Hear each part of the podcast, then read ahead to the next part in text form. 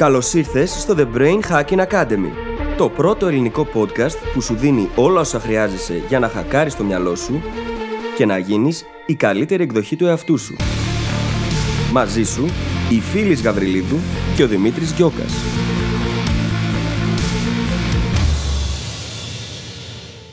Γεια σου Brain Hacker και καλώς ήρθες σε άλλο ένα επεισόδιο του The Brain Hacking Academy. Σήμερα συζητάμε για ένα θέμα με το οποίο είμαστε σίγουροι πως θα ταυτιστείς. Είναι το να μην ζητάμε βοήθεια. Πες αλήθεια τώρα, κουνάς το κεφάλι καταφατικά και ανυπομονείς να ακούσεις τι έχουμε να πούμε σε αυτό το επεισόδιο. Και η αλήθεια είναι πως εμείς έχουμε ταυτιστεί σε πάρα πολύ μεγάλο βαθμό με αυτό το θέμα, διότι ανήκουμε σε αυτή την κατηγορία σε πάρα πολύ μεγάλο βαθμό. Γιατί λοιπόν δεν ζητάμε βοήθεια και τι μπορείς να κάνεις έτσι ώστε από εδώ και πέρα να βάλεις το να ζητάς βοήθεια στη ζωή σου. Διότι με αυτόν τον τρόπο μπορεί να πας μπροστά, να εξελιχθείς πολύ πιο γρήγορα, να δημιουργήσεις καλύτερες σχέσεις και, εν πάση περιπτώσει, δεν βγάζει κανένα νόημα το να προσπαθείς να τα καταφέρεις όλα μόνος ή μόνη σου. Δεν θα σε καθυστερήσω άλλο, θα σε αφήσω να απολαύσεις το επεισόδιο. Είμαι σίγουρη ότι θα πάρεις πάρα πολύ χρήσιμη γνώση και εργαλεία. Θα σου ευχηθώ κάπου εδώ καλή ακρόαση και τα λέμε στην άλλη πλευρά. Καλησπέρα Δημήτρη. Καλησπέρα Φίλης, τι κάνεις? Είμαι καλά. Είμαι πολύ πιο ξεκούραστη από ό,τι ήμουν το προηγούμενο διάστημα και κατέληξα στο χόμπι μου. Πες μας, με σκαλάς αγωνία. Να μάθετε. Ξεκίνησα ραπτική.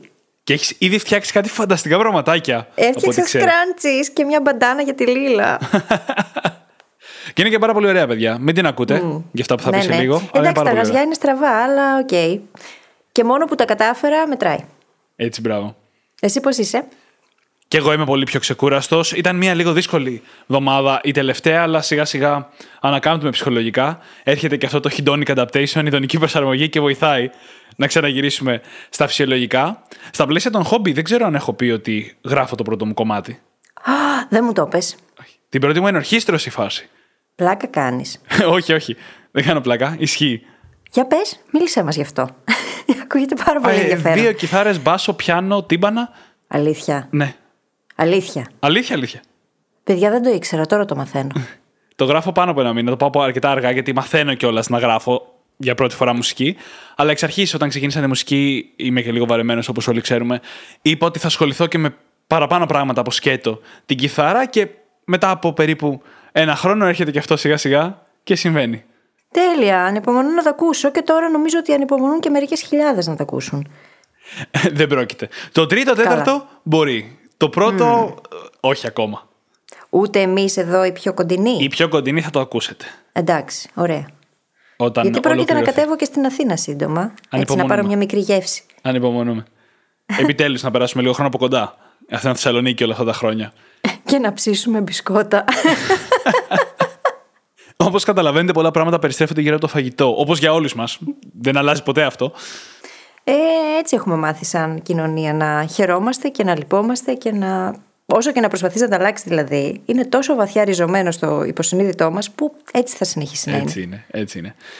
Και να περάσουμε τώρα λίγο σε κάτι πιο άμεσο, γιατί είμαστε ενθουσιασμένοι και για έναν ακόμα λόγο. Αυτές τις μέρες που κυκλοφορεί το επεισόδιο, ξανανοίγει και πλέον θα είναι ανοιχτό το course για την αναβλητικότητα. Το κατάκτησε την αναβλητικότητά σου.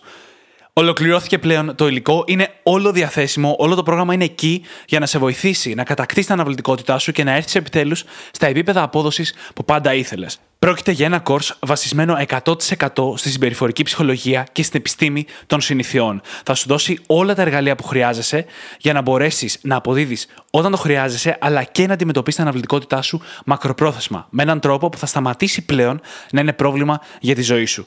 Είναι πολλά παραπάνω από ένα κόρς αναβλητικότητας, έτσι. Ένα κόρς παραγωγικότητας, συνηθιών, τεχνικών, mental models. Αυτογνωσίας. Mm-hmm. Ακριβώς, ακριβώς. Όλα όσα χρειάζεσαι, όπως είπαμε νωρίτερα. Οπότε, είτε ακούς το επεισόδιο τώρα που μόλις ξανά άνοιξε, είτε το ακούς στο μέλλον και είναι ακόμα διαθέσιμο, μπορείς να πας τώρα στο brainhackingacademy.gr κάθετος proc, P R O C, και να μάθεις περισσότερα. Να πας, διότι αξίζει, είναι από τα καλύτερα που κυκλοφορούν εκεί έξω. Για να αντιμετωπίσεις, να κατακτήσεις μάλλον την αναβλητικότητά σου και μην το αναβάλεις, γιατί μπορεί να λειτουργήσει σαν πολλαπλασιαστής κάτι τέτοιο. Πολλαπλασιαστής για οποιονδήποτε τομέα της ζωής σου, είτε για τα επαγγελματικά είτε για τα προσωπικά. Και πόσα πράγματα είναι εκείνα που θα θέλαμε να έχουμε κάνει χθες και ξέρουμε ότι θα συνεχίσουμε να τα αναβάλουμε για πάρα πολύ καιρό. Πόσο μεγάλη έχει αξία λοιπόν το να έχεις στα χέρια σου ένα τέτοιο εργαλείο, το οποίο θα σε βοηθήσει να την κατακτήσεις και να πολλαπλασιάσεις τα αποτελέσματα που φέρνεις στη ζωή σου και τη χαρά που βιώνεις μέσα από αυτήν. Και με την πολύ χαρά που έχουμε που ξανανοίγει το πρόγραμμα, πάμε σιγά σιγά στο επεισόδιο. Όπως σήμερα μιλάμε για ένα θέμα που θα μας αγγίξει όλους. Σκεφτείτε ότι πολλά χρόνια τώρα, όχι τον τελευταίο μήνα, συζητάμε με τη Φίλης για το πώς και οι δύο έχουμε αυτό το πρόβλημα. Δεν είναι ότι έχει αλλάξει ιδιαίτερα μέσα αυτά τα χρόνια, αν και έχει βελτιωθεί λίγο και mm. βελτιώνεται λίγο σιγά σιγά. Mm. Και αυτό είναι το ότι δεν μπορούμε με τίποτα να ζητήσουμε βοήθεια. Αρνούμαστε κατηγορηματικά. Καμιά φορά δεν συνειδητοποιούμε καν ότι χρειαζόμαστε βοήθεια ή ότι θα μπορούσαμε να ζητήσουμε βοήθεια. Γιατί είναι τόσο βαθιά ριζωμένο αυτό στην ψυχοσύνθεσή μας, που δεν συνειδητοποιούμε καν την κατάσταση. Και νομίζουμε ότι χρειάζεται να τα καταφέρουμε όλα μόνοι μας. Ναι. Αλλά όπως όλοι ξέρουμε, κάτι τέτοιο αφενός δεν είναι βιώσιμο, δεν είναι κάτι το οποίο όντως θα φέρει τα καλύτερα δυνατά αποτελέσματα στη ζωή και μπορεί να δημιουργήσει ακόμα και μεγάλα προβλήματα. Αποτελεί πρόβλημα για πάρα πολλούς από εμάς λοιπόν και συνήθως τα κάνει όλα πολύ πιο δύσκολα από ό,τι είναι. Διότι θα μπορούσε να μοιραστεί το βάρος στο οτιδήποτε, έστω και το ψυχολογικό βάρος, να σταματήσουμε δηλαδή να κουβαλάμε μόνοι μας εκείνο το οποίο μας δημιουργεί όλη αυτή την ψυχολογική φόρτιση και θα μπορούσε το μυαλό μας ενδεχομένως να λειτουργήσει πολύ καλύτερα έτσι, να αποκτήσουμε μεγαλύτερη διάβγεια και να βρούμε λύσεις. Αλλά δεν το κάνουμε. Τα κρατάμε όλα μέσα μας και ακόμα και εκεί που θα μπορούσαμε να είχαμε ζητήσει βοήθεια και να λυθούν τα πράγματα πολύ πιο εύκολα και γρήγορα, δεν το κάνουμε. Και είναι ένα πρόβλημα που αντιμετωπίζουμε σχεδόν όλοι. Αν όχι όλοι. Δεν ζητάμε βοήθεια. Είναι πολύ πιο εύκολο για μας και πολύ πιο θεμιτό το να δώσουμε βοήθεια και να προσφέρουμε βοήθεια στους άλλους από το να το δεχτούμε εμείς οι ίδιοι. Το οποίο είναι λίγο οξύμορο, αν το σκεφτούμε. Αφού όλοι είμαστε διατεθειμένοι να δώσουμε βοήθεια, τότε γιατί μας είναι τόσο δύσκολο να τη δεχτούμε, αφού όλοι οι άλλοι είναι διατεθειμένοι να τη δώσουν. Και μάλιστα θα το δούμε και αργότερα στο επεισόδιο. Είναι εκπληκτικό το πώς, αν ζητήσεις βοήθεια, ο κόσμος θα είναι πολύ, πολύ πρόθυμος να σου τη δώσει. Με χαρά. Και αυτό. Όσο εμείς το αγνοούμε και επιμένουμε στο να μην ζητάμε βοήθεια, αυτή τη στιγμή νιώθω ότι μιλάω σε σένα και σε μένα, να ξέρεις, έτσι. Ναι, εγώ δεν έχω αυτή τη στιγμή απέναντί μου brain hackers, έχω εσένα μόνο. Εμποδίζουμε λοιπόν σε αυτούς μας να αντιμετωπίζουμε διάφορες καταστάσεις. Γιατί είναι προβλήματα που θα μπορούσαμε να λύσουμε είτε πιο γρήγορα, είτε πιο σωστά, είτε γενικά που δεν μπορούμε να τα λύσουμε μόνοι μας με τίποτα. Και εμποδίζουμε τους εαυτούς μας από το να το κάνουμε. Και τι συμβαίνει με αυτό? Δυσκολευόμαστε περισσότερο, ζοριζόμαστε περισσότερο. Μα Δημήτρη, μα Φίλης, δεν έχετε πει ότι μέσα από τις δυσκολίες έρχεται η εξέλιξη? Εννοείται. Αλλά αυτές είναι δυσκολίες που τις δημιουργούμε εμείς στον εαυτό μας. Mm-hmm. Είναι καταστάσεις που θα μπορούσαμε να αντιμετωπίσουμε πιο εύκολα αν ζητούσαμε βοήθεια. Το οποίο τι σημαίνει? Σημαίνει ότι θα μπορούσαμε να πάμε στο επόμενο και στο μεθεπόμενο επίπεδο, εκεί που και αυτή η βοήθεια αρχίσει πλέον να μην αρκεί και εκεί θα δυσκολευτούμε. Πάλι θα υπάρχει struggle και πάλι θα υπάρχει εξέλιξη. Το θέμα είναι ότι θα είναι δύο επίπεδα πιο πέρα από εκεί που έχουμε κολλήσει γιατί επιμένουμε να τα κάνουμε όλα μόνοι μας. Φαντάζεστε αυτό στις σχέσεις, στη γυμναστική, στην επιχείρηση, στη δουλειά. Σε όλα τα κομμάτια ισχύει το ίδιο πράγμα. Επιμένουμε να ζοριζόμαστε μόνοι μας και καταλήγουμε να δυσκολευόμαστε ένα, δύο, τρία επίπεδα πιο κάτω από το μέγιστο των δυνατοτήτων μας εκείνη τη στιγμή. Και έχουμε πει πάρα πολλές φορές πως αν δεν σπάσουμε το pattern που ακολουθούμε μέχρι σήμερα, δεν θα εξελιχθούμε για να πάμε παραπέρα. Εάν λοιπόν το pattern είναι ότι δεν ζητάω ποτέ βοήθεια και προσπαθώ να τα καταφέρω όλα μόνη μου, τότε πρακτικά αυτό που κάνω είναι να προσπαθώ να αντιμετωπίσω τα προβλήματα που έχω στη ζωή μου από το ίδιο επίπεδο στο οποίο δημιουργήθηκαν εξ αρχής. Δεν πρόκειται να τα καταφέρω. Και πολλές φορές μπορεί αυτή η βοήθεια να είναι απλά το να συζητήσεις με κάποιον για το πρόβλημα, έτσι ώστε να το καταλάβεις πρώτα απ' όλα εσύ ο ίδιος ή η ίδια. Γιατί αν το καταλάβεις βαθύτερα, ενδεχομένως να δεις και τελείως διαφορετικές επιλογές και δυνατότητες που μπορεί να έχεις για να το λύσεις. Ακριβώς. Και στα πλαίσια τώρα αυτού του επεισοδίου, το πιο σημαντικό κομμάτι για να αλλάξουμε αυτή την κατάσταση είναι να καταλάβουμε γιατί εμείς οι ίδιοι δεν ζητάμε βοήθεια. Υπάρχουν πάρα πολλοί λόγοι. Και για τον κάθε ένα από εμάς θα είναι μια διαφορετική μίξη αυτών που μας οδηγεί στο να μην τολμάμε ποτέ να ζητήσουμε βοήθεια ή να φανούμε αδύναμοι, που είναι σαν τους λόγους, και όλα όσα θα πούμε τώρα στη συνέχεια. Στο τέλος του επεισοδίου θα δώσουμε κάποιες πιο πρακτικές ακόμα συμβουλές για το πώς να μάθουμε να ζητάμε βοήθεια, πέρα το να ανακαλύψουμε γιατί δεν το κάνουμε μέχρι σήμερα. Και θα ξεκινήσω με κάτι που βασικά ήδη υπονόησε η Φίλης, που είναι το να μην έχουμε καθόλου διάβγεια. Δεν ξέρουμε τι βοήθεια να ζητήσουμε. Έχουμε ένα πρόβλημα, μπορεί να το κατανοούμε μέχρι ένα σημείο, αλλά αν έρθει κάποιος και μας ρωτήσει πώς μπορώ να σε βοηθήσω σε αυτό, η απάντησή μας είναι ειλικρινέστατα δεν ξέρω. Άρα δεν πάμε να ζητήσουμε βοήθεια γιατί δεν ξέρουμε τι να πούμε στον άλλον άνθρωπο. Εκεί είναι πολύ θεμιτό να ζητήσουμε βοήθεια για να διαλευκάνουμε την κατάσταση. Να πούμε στον άλλον: θέλω να με βοηθήσεις να το αναλύσω αυτό το πρόβλημα, να το κατανοήσω, να βρω πιθανές λύσεις. Η βοήθεια που ζητάμε εκεί είναι αυτή η συζήτηση. Και είναι από τις πιο σημαντικές βοήθειες που μπορούμε να πάρουμε, όπως είπες και εσύ.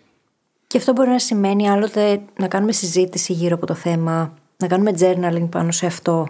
Υπάρχουν πολλοί διαφορετικοί τρόποι μέσα από τους οποίους μπορούμε να αποκτήσουμε αυτή τη διάβγεια. Όμως, αν δεν ξέρεις τι βοήθεια χρειάζεσαι, αφενός δεν ξέρεις πώς να το επικοινωνήσεις, και αφετέρου, μπορεί να πας και να ζητήσεις βοήθεια από κάποιον και τελικά αυτό να γίνει overwhelming και για εκείνον, γιατί δεν θα ξέρει από πού να το πιάσει. Οπότε τελικά καταλήγει αυτό να γίνεται φαύλος κύκλος. Γιατί σκέφτεσαι με αυτόν τον τρόπο, άρα δεν ζητάς. Οι άλλοι έχουν για σένα την ψευδή εικόνα του δυνατού ή της δυνατής, και αυτό καταλήγει τελικά να σε βλάπτει.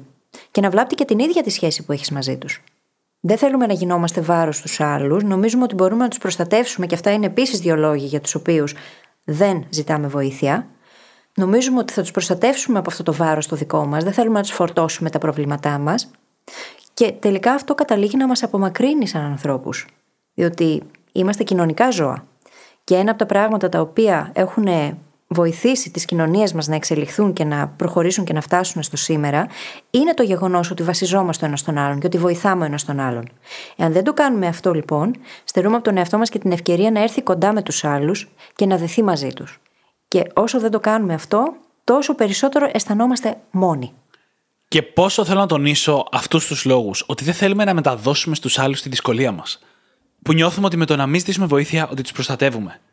Το οποίο είναι τόσο περίεργο αν το σκεφτείς, γιατί είναι σαν η αγάπη να γίνεται πλέον ένα μέσο απομάκρυνσης παρά ένα μέσο για να είσαι πιο κοντά με τους άλλους. Κάτι του στυλ, σ' αγαπάω, άρα δεν πρόκειται να σου μιλήσω για αυτό που μου συμβαίνει, για να μην σε βαρύνω ψυχολογικά. Είναι οξύμορο τελείως. Ή μπορεί ακόμα να ερμηνευτεί και ως δεν μπορείς να με βοηθήσεις. Δεν είσαι σε θέση. Ή δεν σε εμπιστεύομαι ακόμα. Το οποίο βέβαια είναι τελείως άλλο κομμάτι. Γιατί πρώτα απ' όλα μιλάμε για το πότε εμείς οι ίδιοι δεν θα το λύσουμε καν να το ζητήσουμε. Mm. Σε φάση για να μην βαρύνουμε εσένα. Είναι αυτή η ψευδαίσθηση του αλτρουισμού που έχει μερικές φορές το να μην ζητάμε βοήθεια. Γενικά είναι μια κατάσταση που διαχέεται από έναν εγωισμό και έναν ψευδή αλτρουισμό, ο οποίος είναι μόνο μέσα στο μυαλό μας όμως. Και πολλές φορές καταλήγει να γίνεται και περηφάνεια. Νοείται. Γιατί έχουμε μάθει να σκεφτόμαστε ότι πρέπει να τα καταφέρνουμε μόνοι μας. Θέλουμε και να τα καταφέρνουμε μόνοι μας. Είμαστε περήφανοι.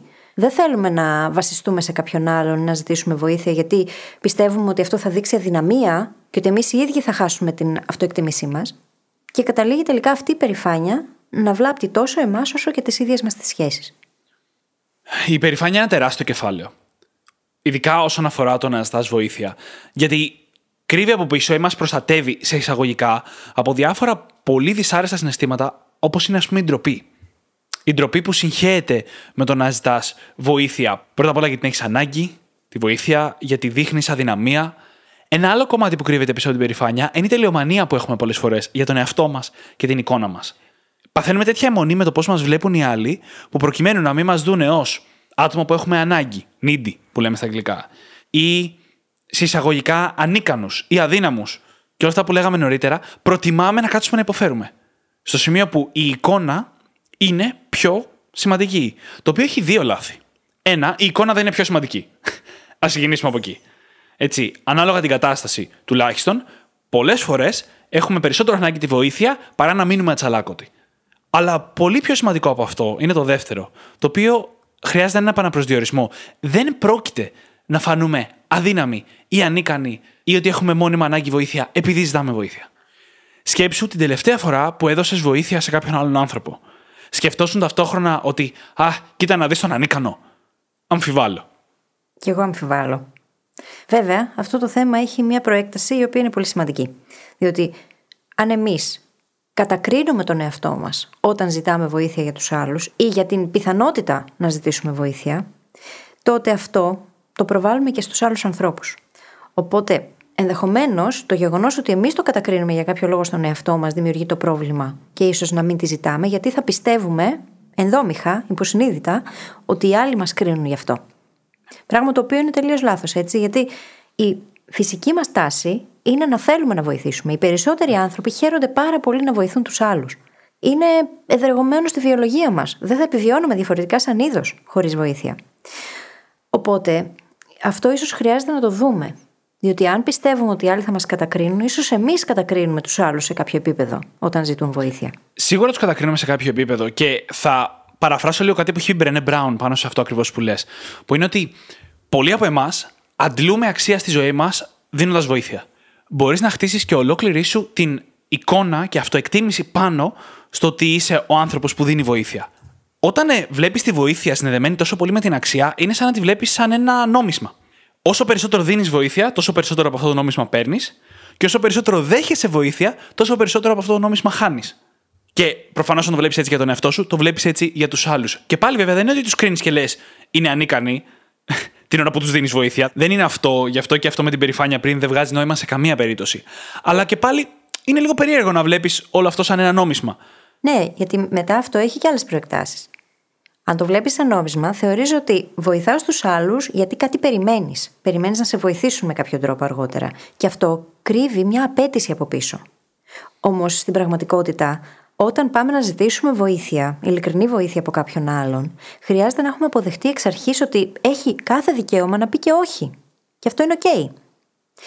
Εάν όμως εμείς έχουμε δει το να ανταλλάσσουμε βοήθεια με τους άλλους σαν κάποιο είδους νόμισμα και υπάρχει αυτή η έννοια της ανταλλαγής μέσα μας, τότε δυστυχώς θα κατακρίνουμε την περίπτωση που θα μας πούν όχι ή μπορεί να θυμώσουμε. Και αυτό είναι πρόβλημα. Είναι η διαφορά ανάμεσα στο να δίνεις βοήθεια γιατί περιμένεις να πάρεις βοήθεια από τον ίδιο άνθρωπο, το οποίο είναι προβληματικό, και το να δίνεις βοήθεια ελπίζοντας ότι μια μέρα όταν το χρειαστείς εσύ θα σε βοηθήσουν και σένα, όχι απαραίτητα από τον ίδιο άνθρωπο.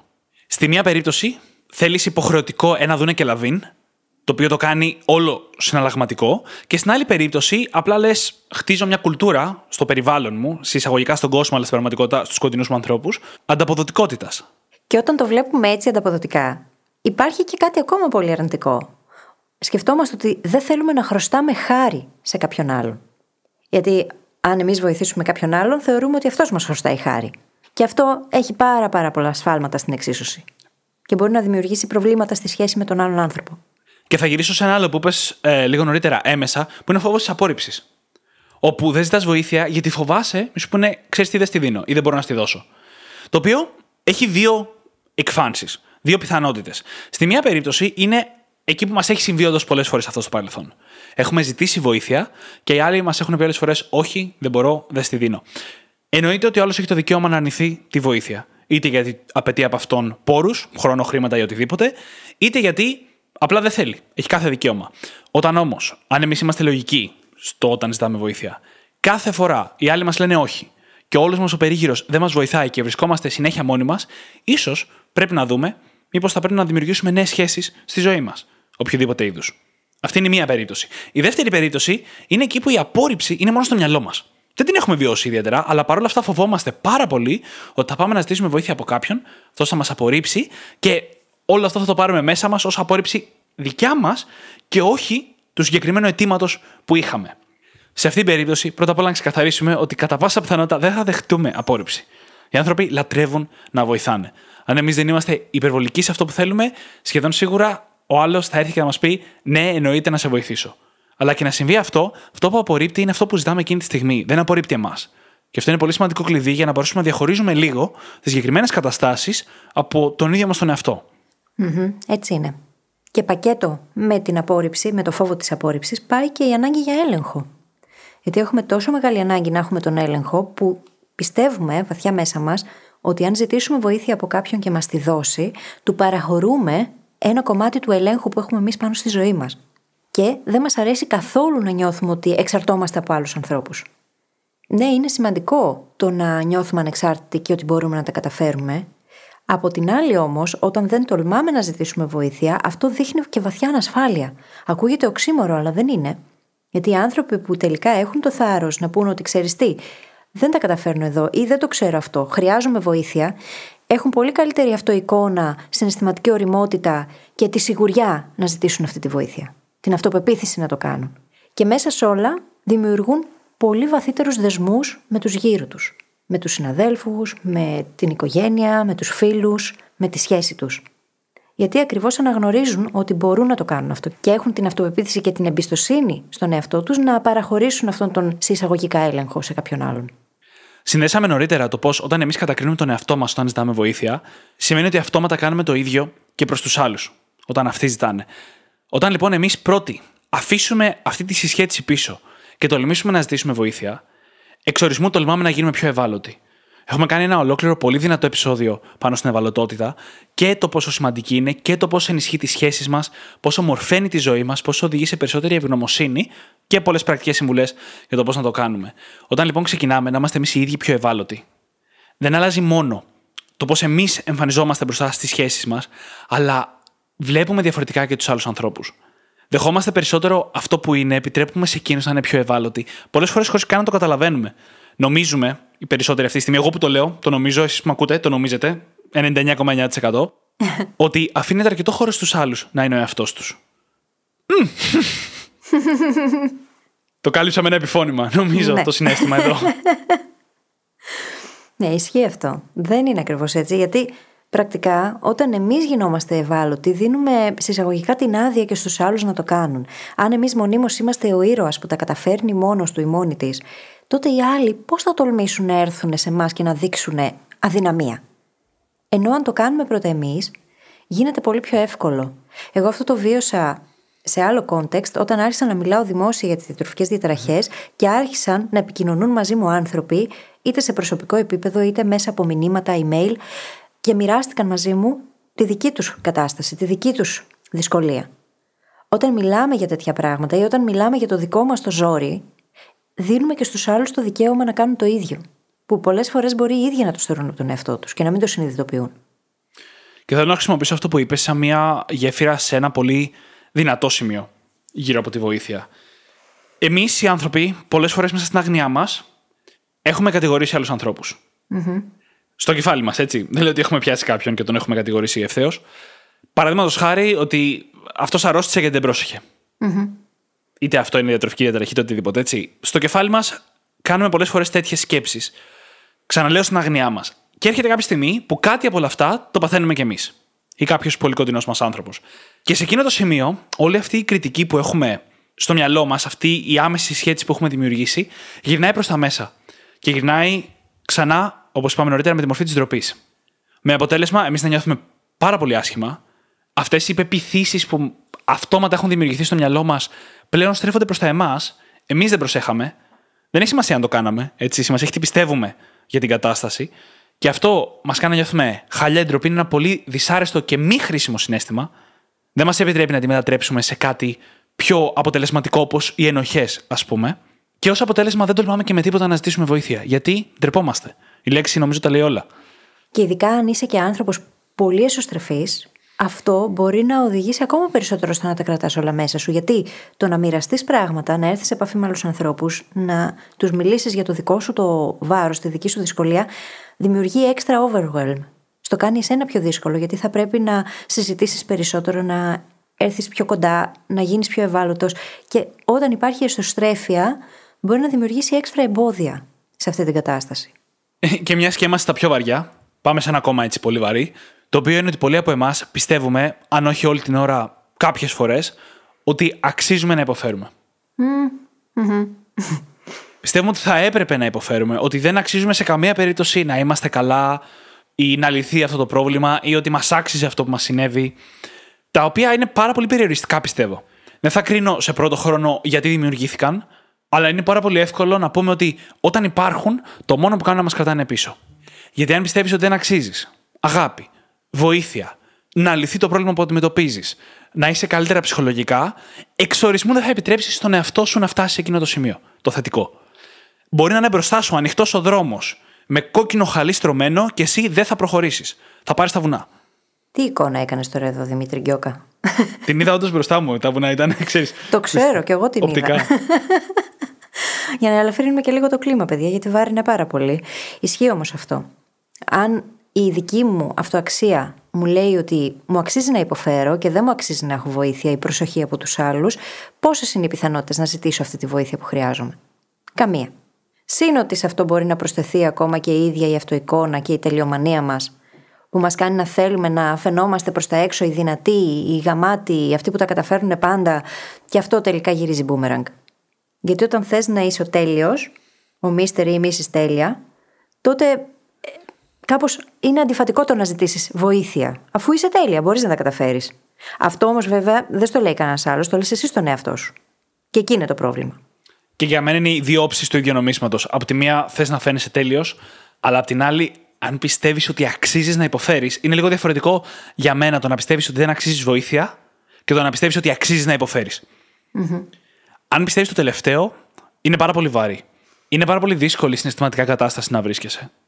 Και σε κάθε περίπτωση, αν ταυτίζεστε με αυτό, είναι μια πάρα πολύ καλή στιγμή να αρχίσετε να μιλάτε γι' αυτό. Φίλους, οικογένεια, ειδικούς, εσείς επιλέγετε, αλλά είναι σίγουρα κάτι που πρέπει να αρχίσει να βγαίνει προς τα έξω. Ναι, είναι απαραίτητο να μιλάμε γι' αυτό. Και μάλιστα, κάποιοι από εμάς περιμένουμε ότι οι άλλοι θα προσφερθούν από μόνοι τους, ότι θα αντιληφθούν από μόνοι τους το ζόρι μας. Και ότι θα έρθουν και θα μας σώσουν από την κατάσταση. Και θυμώνουμε κιόλας πολλές φορές που δεν το κάνουν. Όμως οι άλλοι δεν είναι υποχρεωμένοι να μυρίσουν τα δάχτυλά τους για να καταλάβουν αν εμείς περνάμε κάποιο λούκι ή ότι χρειαζόμαστε βοήθεια.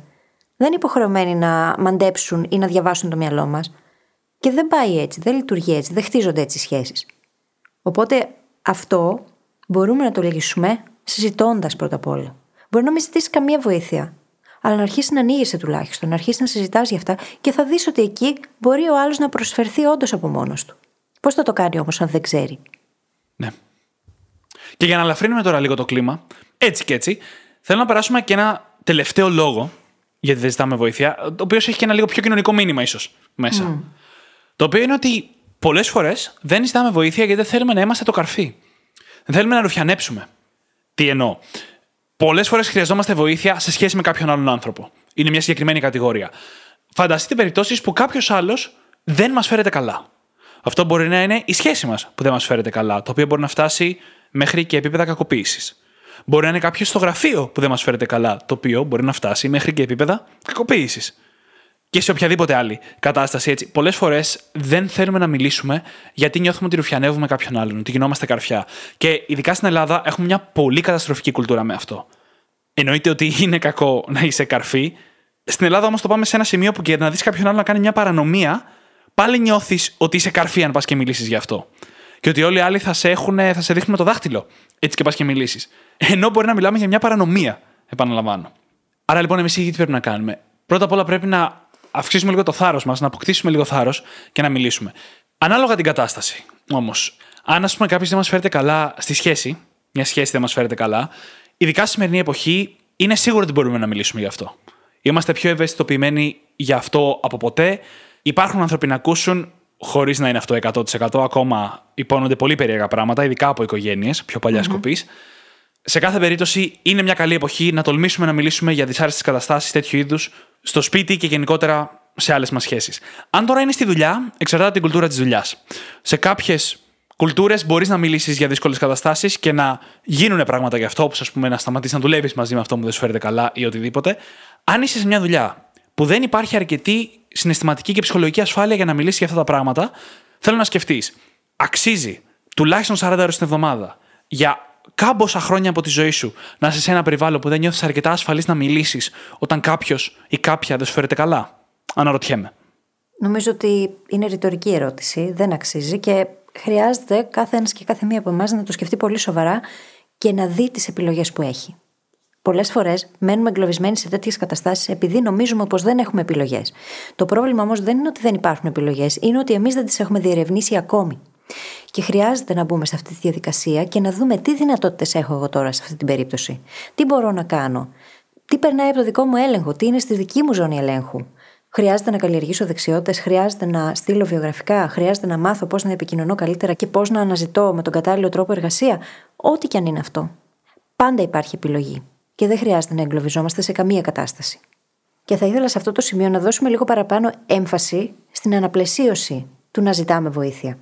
Διότι είναι σημαντικό να το σκεφτούμε με διαφορετικό τρόπο, επειδή όπως έχουμε πει, το τι θα κάνουμε εξαρτάται από τον τρόπο με τον οποίο το σκεφτόμαστε. Αν λοιπόν δεν αλλάξουμε τον τρόπο που βλέπουμε το να ζητάμε βοήθεια, δεν πρόκειται ποτέ να προχωρήσουμε στο να ζητήσουμε βοήθεια. Χρειάζεται λοιπόν να το δούμε ως κάτι το οποίο στην πραγματικότητα δείχνει αυτοπεποίθηση. Χρειάζεται αυτοπεποίθηση και σιγουριά και εμπιστοσύνη στον εαυτό σου για να παραδεχτείς ότι δεν μπορείς να κάνεις κάτι ή ότι δεν ξέρεις κάτι και να ζητήσεις βοήθεια από κάποιον άλλον. Επίσης, δείχνει πως έχεις ομαδικό πνεύμα και ότι λειτουργείς καλά στην ομάδα και δέχεσαι mm-hmm. να σε βοηθήσουν οι άλλοι, δέχεσαι το δικό τους feedback και τη συμβολή τους.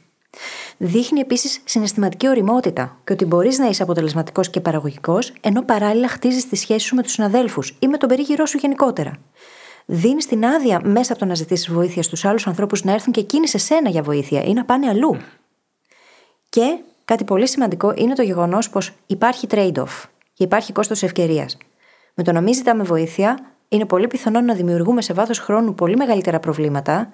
Πάρτε για παράδειγμα κάτι στο οποίο δεν ζητάμε βοήθεια στην εργασία μας, το οποίο θα μπορούσε πολύ άνετα να επιληθεί στην αρχή, που είναι πολύ πιο εύκολο να αντιμετωπιστεί, και εμείς να το αφήσουμε να γιγαντωθεί και στο τέλος να αντιμετωπίζουμε σαν ομάδα κάτι πολύ μεγαλύτερο, το οποίο θα μπορούσαμε να έχουμε αντιμετωπίσει πολύ πιο εύκολα, πολύ νωρίτερα. Αρχικά, να προσθέσω πάνω σε όλα αυτά που είπες, το γεγονός ότι το να ζητάμε βοήθεια και το να μας βοηθάει κάποιος άλλος είναι από τους καλύτερους τρόπους για να χτίσεις ραπόρτ. Αναφορά στο αντίστοιχο επεισόδιο, δεν υπάρχει καλύτερος τρόπος για να συνεχθείς με κάποιον άλλον άνθρωπο από το να του ζητήσεις να σου κάνει μια χάρη, να σε βοηθήσει με κάποιο τρόπο. Άρα λοιπόν, για να χτίσουμε τις σχέσεις μας, για να τις δυναμώσουμε, είναι μάλιστα και φανταστική στρατηγική το να μάθουμε να ζητάμε βοήθεια. Και έχει φανεί ότι ίσως και το να κάνεις εσύ πρώτος τη χάρη δημιουργεί ακόμα πιο ισχυρή την ανάγκη του άλλου να σε βοηθήσει ή να σε υποστηρίξει με κάποιο τρόπο. Το δεύτερο που θέλω να πω πάνω σε αυτά που είπες έχει να κάνει με αυτό, με τις δυσκολίες στη δουλειά, το παράδειγμα που έφερες. Ξέρω ότι σε κάποιες εταιρείες χρησιμοποιούν στα meetings μια τεχνική, μια στρατηγική, την οποία θα τη μεταφράσω λίγο ελεύθερα, του πυροσβέστη. Το οποίο τι σημαίνει, ότι ξεκινάει ας πούμε το εβδομαδιαίο meeting και πριν μιλήσουν για τα αντικείμενα που είναι στην ατζέντα, ένας-ένας περιγράφουν την μία πιο σημαντική φωτιά που καίει αυτή τη στιγμή στη δουλειά τους, πιο σημαντικό πρόβλημα δηλαδή που αντιμετωπίζουν. Και προβλήματα που συνήθως τους κολλάνε, τους πελαγώνουν, τους κάνουν να μην μπορούν να λειτουργήσουν λογικά και με ψυχραιμία, λύνονται πάρα πολύ εύκολα, είτε επειδή τα μοιράζονται με την ομάδα, είτε γιατί κάποιος άλλος έχει πάρα πολύ εύκολη τη λύση. Και ίσως το πιο ενδιαφέρον είναι ότι όπου γίνεται αυτή η τεχνική, ακόμα και αν γίνεται κάθε εβδομάδα, φαίνεται ξανά και ξανά ότι κανείς δεν ήξερε για τα προβλήματα που αντιμετώπιζε ο άλλος. Δηλαδή, μέχρι το meeting, οι άλλοι συνάδελφοι δεν ξέραν για τα προβλήματα που αντιμετωπίζανε οι άνθρωποι που δουλεύουν ακριβώς δίπλα τους, που τους δυσκολεύουν και τους ζορίζουν και δεν τους επιτρέπουν να δώσουν το εκατό τοις εκατό του εαυτού τους. Πάρα πολύ ενδιαφέρον. Και με αυτό θέλω να προχωρήσουμε λίγο παρακάτω στο τι να κάνουμε για να μάθουμε να ζητάμε βοήθεια. Όπως έκανες εσύ έναν επαναπροσδιορισμό του να ζητάμε βοήθεια, εγώ θέλω να επαναπροσδιορίσουμε λίγο την πραγματικότητά μας και να ορίσουμε κάποια πράγματα. Αρχικά, δεν μπορούμε να κάνουμε τα πάντα. Είμαστε άνθρωποι. Ποτέ δεν μπορούσαμε να κάνουμε τα πάντα. Εξελικτικά, και αυτό είναι πάρα πολύ σημαντικό, έχουμε εξελιχθεί σαν είδος που ήμασταν σε φυλές. Μπορεί όχι εκατομμύρια άτομα μαζεμένα σε μερικά τετραγωνικά χιλιόμετρα, αλλά ήμασταν σε φυλές. Δεν ήμασταν ποτέ ολομόναχοι. Άρα λοιπόν, εξ ορισμού από την εξέλιξή μας, είμαστε φτιαγμένοι για να λειτουργούμε με άλλους ανθρώπους και να πετυχαίνουμε αποτελέσματα όλοι μαζί. Ταυτόχρονα, ζούμε σήμερα σε μια υπερβολικά απαιτητική και υπερβολικά περίπλοκη πραγματικότητα. Ο κόσμος μας είναι πάρα πολύ πολύπλοκος και σίγουρα δεν μπορούμε πλέον ταυτόχρονα να δουλεύουμε, να φροντίζουμε για το φαγητό μας με την έννοια του να έχουμε τα δικά μας χωράφια. Έτσι. Και όλα τέλος πάντων όσα χρειάζονται για να ζήσουμε στο σημερινό κόσμο. Μέχρι ένα σημείο. Αυτό το πρόβλημα το έχουμε λύσει με τον οικονομικό τρόπο. Πληρώνουμε για υπηρεσίες, δεν νιώθουμε ότι ζητάμε βοήθεια και προχωράμε όλη τη ζωή μας παρακάτω. Αλλά αυτό φτάνει μέχρι ένα σημείο. Και η ζωή μας παραμένει πολύ περίπλοκη ακόμα και μετά από αυτό. Όταν λοιπόν τα δούμε όλα αυτά μαζί, την εξέλιξή μας, την πραγματικότητά μας και το γεγονός ότι είμαστε απλά άνθρωποι, αρχίζουμε και συνειδητοποιούμε ότι το να ζητάμε βοήθεια δεν είναι επιλογή, είναι μονόδρομος. Πάλι νιώθω ότι μιλάω στον εαυτό μου και σε σένα. Συνέχισε, πάμε να δούμε τι περιλαμβάνει αυτός ο μονόδρομος. Αυτός ο μονόδρομος ξεκινάει αρχικά με το να αναγνωρίσεις ότι θέλεις ή ότι χρειάζεσαι βοήθεια. Το οποίο κάποιες φορές είναι εύκολο, πολλές φορές δεν είναι. Πολλές φορές δεν ξέρεις καλά-καλά ότι τη χρειάζεσαι. Συμπτώματα όπως ότι δεν κοιμάσαι καλά, ότι βιώνεις πάρα πολύ άγχος, ότι δεν τρως καλά, ότι δυσκολεύεσαι να κρατήσεις τις συνήθειές σου. Αυτά είναι σημάδια ότι κάτι δεν πάει καλά, ότι κάπου ζορίζεσαι. Πολλές φορές η λύση σε αυτό είναι απλά το να ζητήσεις βοήθεια. Μπορεί να είναι το να ζητήσεις βοήθεια από φίλους ή από τα πεθερικά να κρατήσουν τα παιδιά. Για να βρεις λίγο χρόνο για τον εαυτό σου, ας πούμε, ή για τη σχέση σου. Μπορεί να είναι να ζητήσεις βοήθεια πάνω στο ίδιο το πρόβλημα. Αυτό καθεαυτό. Να έχεις ένα πούμε, πρόβλημα στη δουλειά και ένας συνάδελφος να μπορεί πιο εύκολα να σε βοηθήσει να το λύσεις. Πριν από όλα αυτά, πρέπει να αναγνωρίσεις ότι υπάρχει πρόβλημα. Να αναγνωρίσεις το ότι έχεις πελαγώσει, να αναγνωρίσεις ότι είσαι σε burnout, για να ζητήσεις τη βοήθεια. Και μετά, εννοείται ότι όλο το επεισόδιο σχεδόν αφιερώθηκε σε αυτό, είναι το να αναγνωρίσεις για ποιο λόγο κολλάς στο να τη ζητήσεις τη βοήθεια και να ασχοληθείς με αυτό το λόγο ή αυτούς τους λόγους συγκεκριμένα. Γιατί έχω τόση αιμονή με τον έλεγχο, ας πούμε. Ή γιατί ντρέπαμε τόσο πολύ που έχω αυτό το πρόβλημα. Και να ξεκινήσεις από εκεί. Σαν παραδείγματα αυτά, έτσι. Ναι, και εννοείται ότι όταν θες να ξεκινήσεις να ζητάς βοήθεια, καλό είναι να μην πας κατευθείαν στα βαθιά. Να ξεκινήσεις με μικρά πράγματα. Γιατί δεν μπορούμε να πάμε από το μηδέν στο εκατό. Σε κανένα αντικείμενο. Χρειάζεται να πας από το μηδέν στο δύο, μετά στο τρία, μετά στο δύο ξανά, μετά στο τέσσερα και σιγά σιγά να μεγαλώσεις η ζώνη ανεσή σου και να δεχτείς τη νέα σου ταυτότητα του ανθρώπου που μπορεί να ζητάει βοήθεια όταν το χρειάζεται. Που αναγνωρίζει ότι μπορεί να χρειάζεται βοήθεια καταρχάς. Και που συζητάει για τα προβλήματά του, συζητάει για εκείνα που τον ζορίζουν ή την ζορίζουν. Και αυτό προϋποθέτει κιόλας ότι θα μπει στη διαδικασία έπειτα να δημιουργήσεις γύρω σου και ένα δίκτυο από ανθρώπους από τους οποίους μπορείς να ζητήσεις βοήθεια και να δώσεις βοήθεια. Και ότι αυτό θα είναι ok. Και μεταξύ σας προϋποθέτει όλο αυτό ότι θα υπάρχει psychological safety, θα υπάρχει αυτή η ψυχολογική ασφάλεια η οποία είναι προαπαιτούμενη. Διότι αν σε μια ομάδα οι άνθρωποι δεν αισθάνονται αρκετά ασφαλείς για να έρθουν και να μοιραστούν τον προβληματισμό τους, τότε κάτι δεν πάει καλά στην ομάδα. Είναι σημαντικό λοιπόν να έχουμε γύρω μας ένα τέτοιο δίκτυο ή να βρισκόμαστε μέσα σε ένα τέτοιο δίκτυο ή αν έχουμε δική μας εταιρεία να δημιουργήσουμε ένα τέτοιο δίκτυο. Έτσι ώστε οι άνθρωποι να μην φοβούνται. Γιατί όπου υπάρχει φόβος δεν υπάρχει εξέλιξη. Mm, ακριβώς. Και εννοείται ότι αυτό ισχύει από το επίπεδο της παρέας, της οικογένειας μέχρι και το επίπεδο της επιχείρησης και του επαγγελματικού χώρου. Σε όλα αυτά έχουμε τουλάχιστον κάποιο έλεγχο για να δημιουργήσουμε αυτή την ψυχολογική ασφάλεια. Και αν δεν είμαστε εμείς αυτοί που συσσαγωγικά ηγούμαστε αυτής της ομάδας, παραδείγματος χάρη μάνατζερ στη δουλειά, ακόμα και αν δεν είμαστε αυτοί, μπορούμε με τις πράξεις μας να καλλιεργήσουμε σιγά σιγά αυτή την ψυχολογική ασφάλεια. Και αν δεν καλλιεργείται με τίποτα, ίσως είμαστε στη λάθος ομάδα. Είναι λίγο ζώρικο να το ακούμε αυτό, αλλά είναι πολύ πιθανό να ισχύει. Και θέλω να πάμε στο τελευταίο κομμάτι, με άλλον έναν επαναπροσδιορισμό. Ο οποίος είναι στην πολύ δύσκολη ερώτηση του «Το αξίζω, αξίζω τη βοήθεια». Πολλοί από εμάς ζοριζόμαστε με αυτό το κομμάτι, το είπαμε και νωρίτερα. Νιώθουμε ότι δεν αξίζουμε τη βοήθεια ή ότι δεν αξίζουμε όλα τα ωραία πράγματα σε αυτή τη ζωή. Και δεν μπορώ να το πω πιο απλά από το «Είσαι άνθρωπος, έχεις ένα πρόβλημα που δεν μπορείς να λύσεις μόνος σου, τότε αξίζεις βοήθεια». Δεν χρειάζεσαι κάτι παραπάνω. Δεν χρειάζεσαι να έχεις κάνει κάτι με κάποιο τρόπο, να έχεις δώσει για να πάρεις, αξίζεις βοήθεια απλά και μόνο γιατί υπάρχεις. Γιατί είναι ένας άφθονος πόρος. Η βοήθεια, η αγάπη, όλα τα όμορφα πράγματα στη ζωή είναι άφθονα. Άρα λοιπόν δεν χρειάζεται να κάνεις κάτι μαγικό, να δώσεις κάτι για να μπορείς να πάρεις αυτή τη βοήθεια. Την αξίζεις απλά και μόνο γιατί είσαι εσύ και είσαι άνθρωπος. Και να μην είσαι άνθρωπος, να σου πω την αλήθεια μου και ζω να είσαι μια χαρά βοήθεια, αξίζεις επίσης. Απλά δεν θα ακούσεις The Brain Hacking Academy. Και δεν θα μπορείς να πεις και ευχαριστώ, που είναι πολύ σημαντικό επίσης. Περίεργο αστείο αυτό. Πάμε παρακάτω. Ναι. ε, Επίσης να τονίσουμε ότι αν δεν πιστεύεις πως το αξίζεις και παρόλα αυτά ζητήσεις βοήθεια, είναι πολύ πιθανό να τοποθετηθείς ως θύμα στη συζήτηση και ως needy άνθρωπος. Γιατί η φρασεολογία σου, η γλώσσα του σώματός σου, ο τρόπος που θα επικοινωνήσεις θα προσαρμοστεί σε αυτή την εσωτερική σου πεποίθηση. Και αυτό είναι πρόβλημα. Γιατί αν εσύ σκέφτεσαι έτσι για τον εαυτό σου, έτσι θα περάσει και το μήνυμά σου απέναντι. Οπότε χρειάζεται να κάνουμε αυτή την ενδοσκόπηση και να αποδεχτούμε το γεγονός ότι είμαστε άνθρωποι, αναπνέουμε, μπορούμε να ζητήσουμε βοήθεια. Είναι ok να ζητάμε βοήθεια.